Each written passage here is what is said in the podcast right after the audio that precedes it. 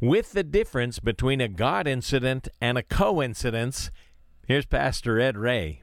A door is an opportunity that God brings. Paul uses this term to mean certain circumstances that line up that would not have happened normally. He sees them as God incidences. We're so easily swayed to say, well, it was just a coincidence. Paul says, no, no, that was a God incident, a door of opportunity that God opened. Zion now with hands, and in this place dwell with man. Sick be healed and the stand, singing hallelujah. My kingdom built with the blood of my son, selfless sacrifice for everyone. Faith,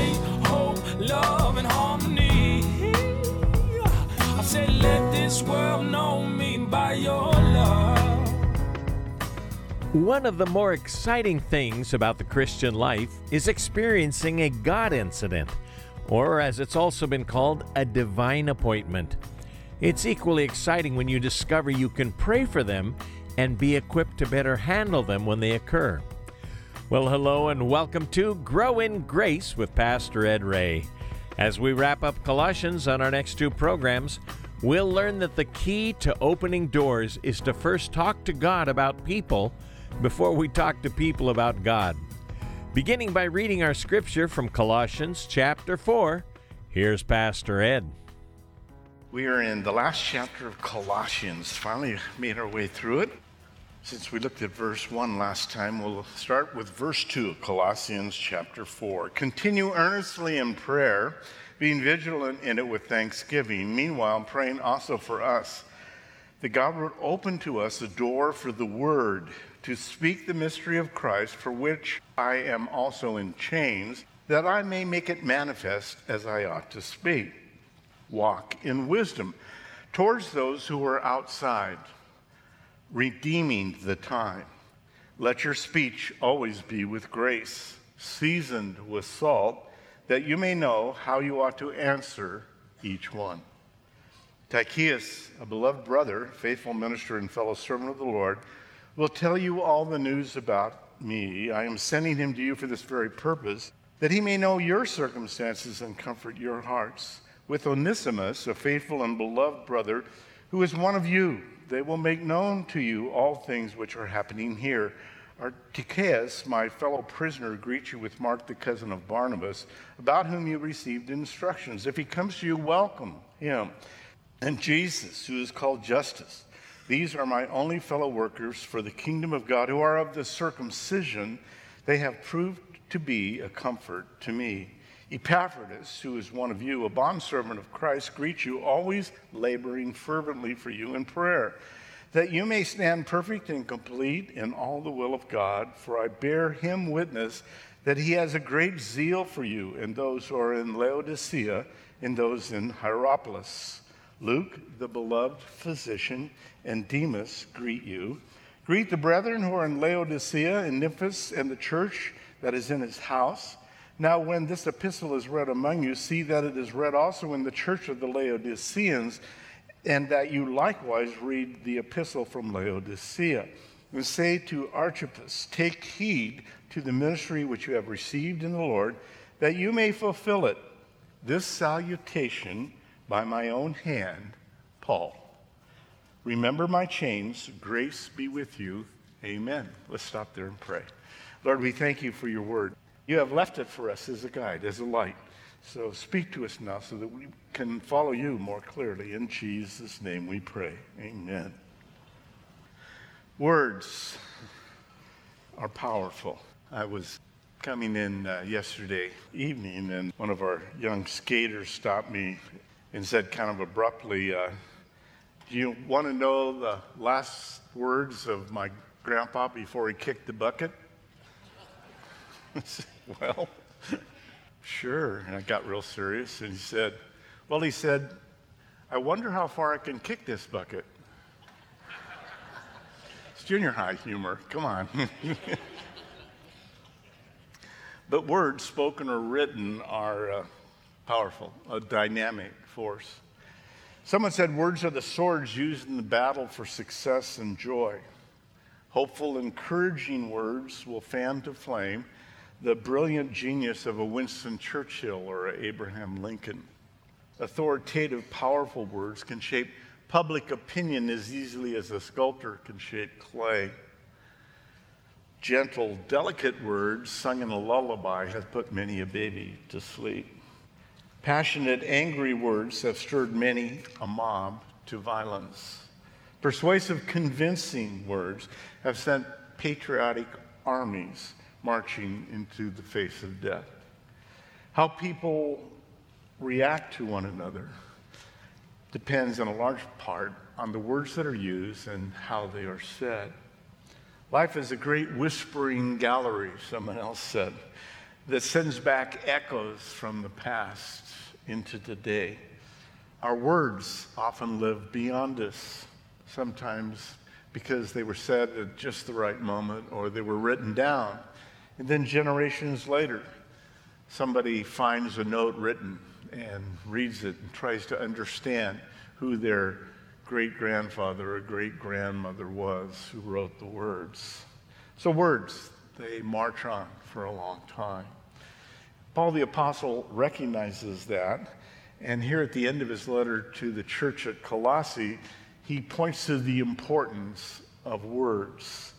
And this church had been a great church, and it was getting sidetracked now. So he writes a letter from a prison cell in Rome.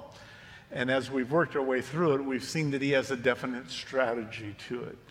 In the first chapter, he describes all they really needed was Jesus.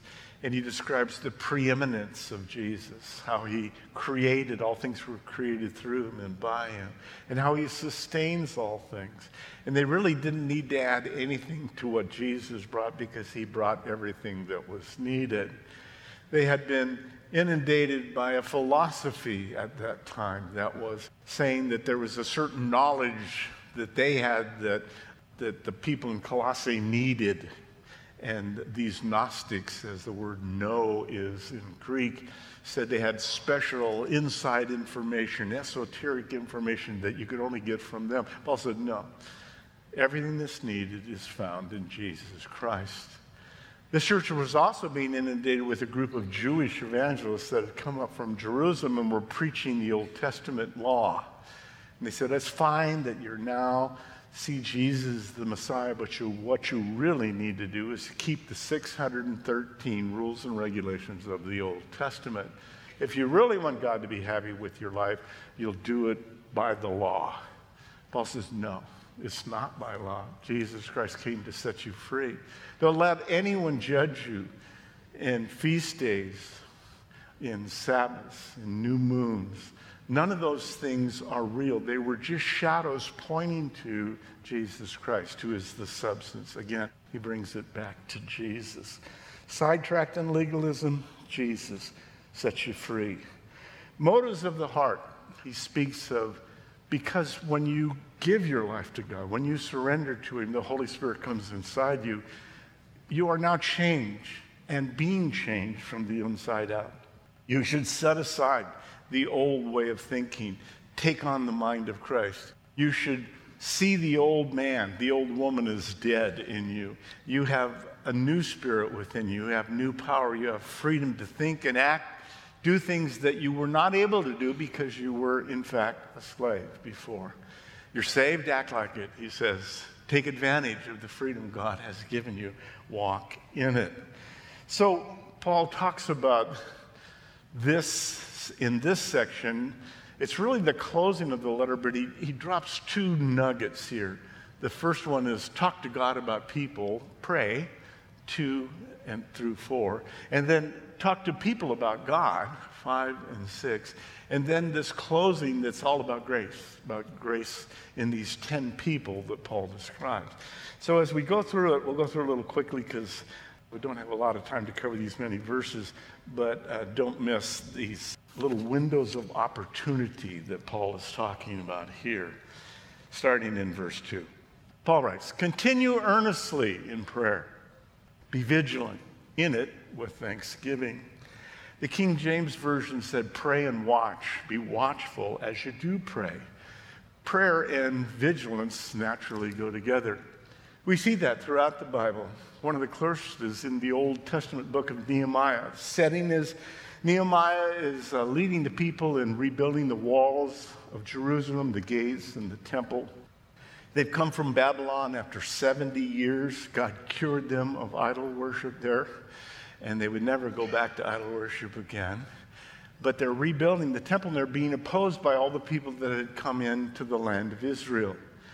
And so Nehemiah sees that the enemy is attacking them in the remote places on the wall where they were working. So he could have simply said, Well, let's just pray about it, it'll be fine. But he didn't. Nehemiah 4 9. Nevertheless, we made our prayers to the Lord. We did pray, and because of them, the enemy, we set a watch against them day and night. We put up guards. In fact, he describes them rebuilding the wall with a trowel in one hand, masonry work, and a sword on their side. So they were ready to do battle. That's what Paul says you need to do. He described that in Ephesians chapter 6 that you're in a battle. That in fact, God has given you armor and He's given you a sword, His word. So the believer needs to be constantly connected to heaven, keep the receiver off the hook, Paul is saying. Keep in touch with headquarters in heaven with thanksgiving. And God wants us to trust Him and be thankful. You see, being thankful requires trust that God's going to bring something good out of the situation that's in front of you. Trusting that God is always gracious and wanting to bless his children. So we pray with thanksgiving, expecting him to bring by faith the result that's right for us. Now, this question of prayer, I get asked quite often. So let me get this straight. God sees my life and He knows everything because He's God. Then why do I have to pray to ask Him for stuff that He already knows that I need? Pastor Ed Ray will answer that question in just a few moments. But we wanted to pause here and acknowledge those just joining today on Grow in Grace. Welcome. Now, to answer the question, why pray when God already knows what we need? Here's Pastor Ed. One of the better answers that I've seen was by a 19th century pastor, R.A. Torrey. And he said there are four main reasons why we pray. Number one, we pray because there is the devil, Satan. And prayer is God's appointed way to resist him, Ephesians 6:12 says. Secondly, we pray because prayer is God's way for us to obtain what we need from Him. Luke chapter 11. You have to ask, how much more will be given to them that ask? James, you have not because you ask not. Thirdly, we pray because prayer is the means that God has appointed for us to find, quote, grace to help in time of need. Hebrews 4:16 that God wants us to pray so that when we do pray and He sends grace, we go, oh, yes, I remember that comes from God. It's not by my effort. And fourthly, we pray because prayer with thanksgiving is God's way for us to obtain freedom from anxiety. Because we can be praying in faith but still have anxiety and not receive the peace of God that Philippians 4 6 talks about that we looked at recently. So while we are praying, Paul says, while you're praying, he says to the Colossians, verse 3, pray for us also. While you're praying, don't forget about me, that God would open to us a door for the word to speak the mystery of Christ for which I am also in chains. Paul introduces the idea of opportunity here. First, he says, pray for us. Now, Paul is gone. He's in heaven. He's fine. You can't pray for him. But you can pray for me because I desperately need it and I will pray for you. I have a prayer list. A door is an opportunity that God brings. Paul uses this term to mean certain circumstances that line up that would not have happened normally. He sees them as God incidences. We're so easily swayed to say, well, it was just a coincidence. Paul says, no, no, that was a God incident, a door of opportunity that God opened. He used it first in Acts 14 27. They declared all that God had done with them, speaking of Paul and Barnabas talking, and how he had opened a door of faith to the Gentiles. Paul said it wasn't because of our clever speaking, it wasn't because of our great strategy to go across Asia Minor and then into Europe. No, it was a door that the Holy Spirit opened for us. Second one's in 1 Corinthians 16 8. Paul says, I will stay in Ephesus until Pentecost, for a wide door of effective work has opened to me. And there are many adversaries.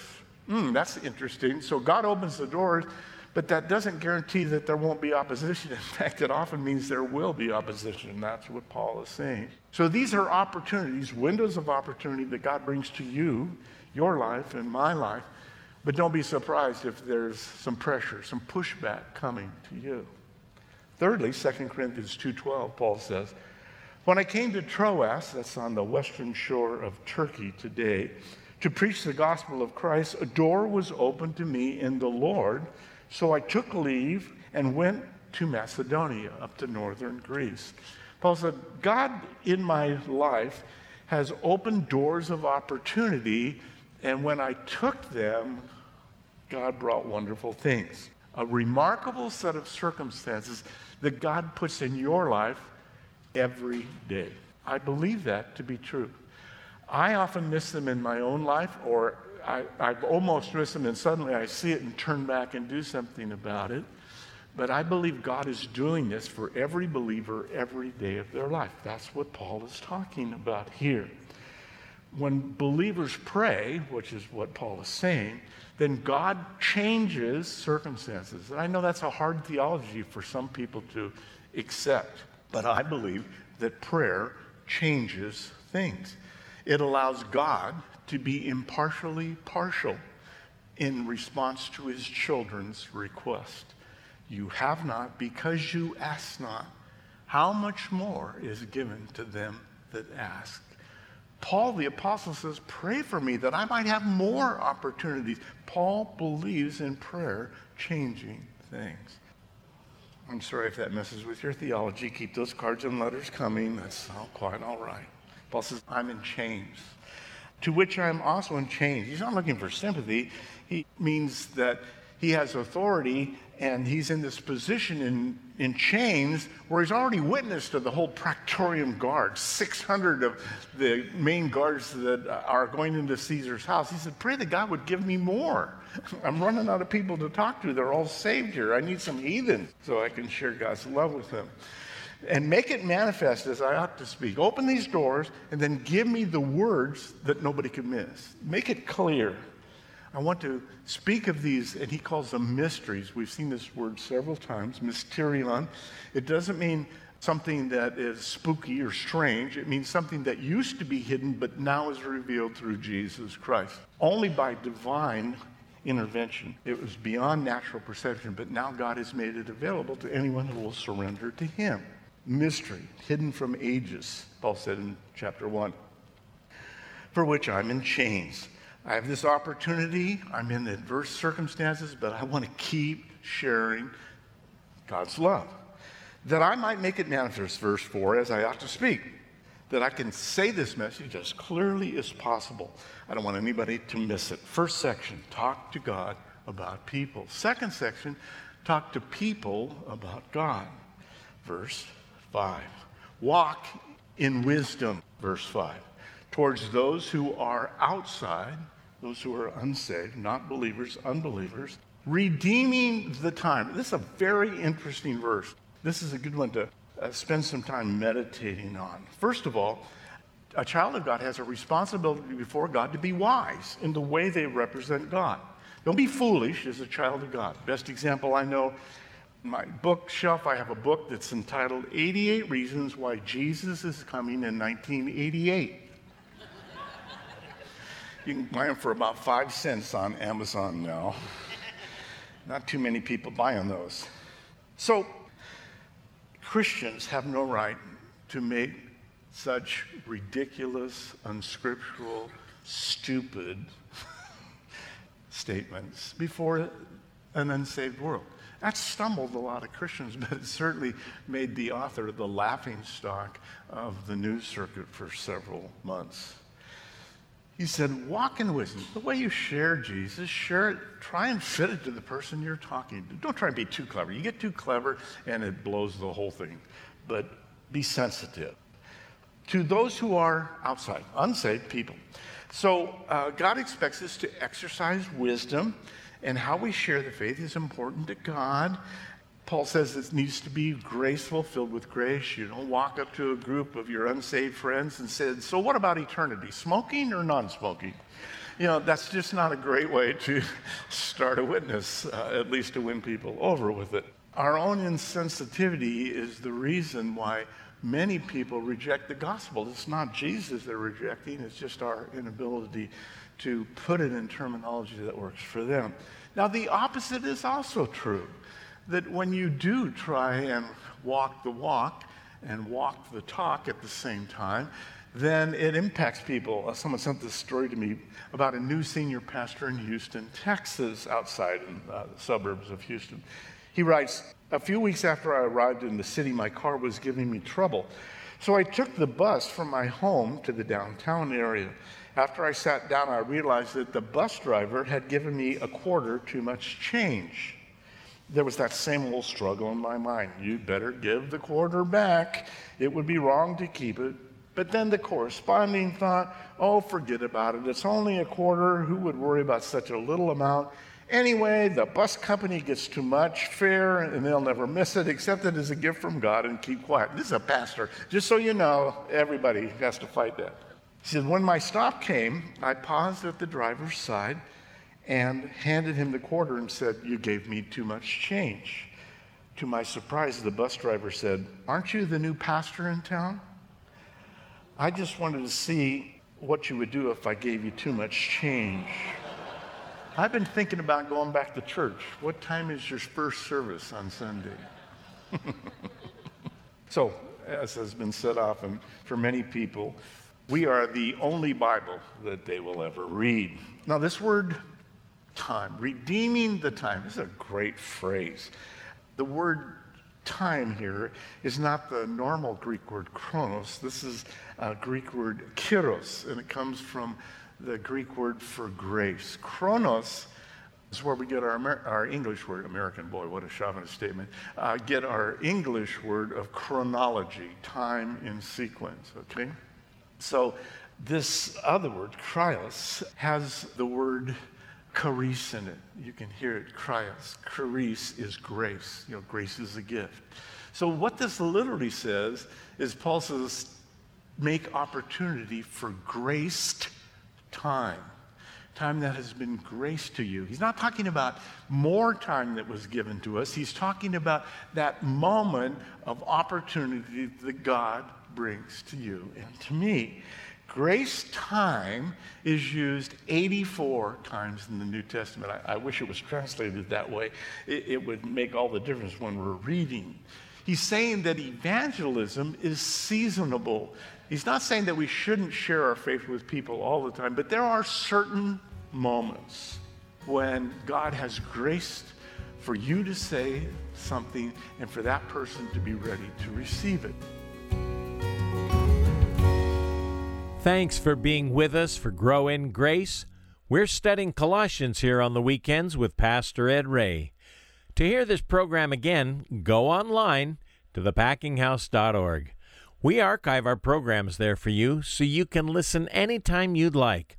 Or call and ask for a CD copy at 844 77 Grace. That's 844 77 Grace. At Grow in Grace, we're committed to bringing the truths of God's Word to the radio every day, but we can't do it alone. We look to our Lord and our listeners to help us provide these studies. And today, when you give a donation of any amount, we'll send you A Tale of Three Kings by Gene Edwards. We've all been hurt by the words or actions of another, but when it comes from another Christian, that can be really hard to handle. A Tale of Three Kings will lead you to God's hope and healing for times like these. I know you'll be comforted as you read A Tale of Three Kings, And again, it's our way of saying thank you for your gift of any amount to grow in grace. You can reach us at 844 77 Grace. Our prayer is that you'll grow in grace as you study along with us. And if that's happening in your life, please do write us, as that would be very uplifting. And if you have a question related to our study or prayer request, by all means, send those our way. Our email address is packinghouseradio at AOL.com. That's packinghouseradio at AOL.com. And then join us for the next Grow in Grace as our study of Colossians develops with Pastor Ed Ray. God bless. And in this place gotta dwell with man. Sick be healed and the crippled stand, singing hallelujah. My kingdom built with the blood of my son, selfless sacrifice for everyone. Faith, hope, love, and harmony. I said, let this world know me by your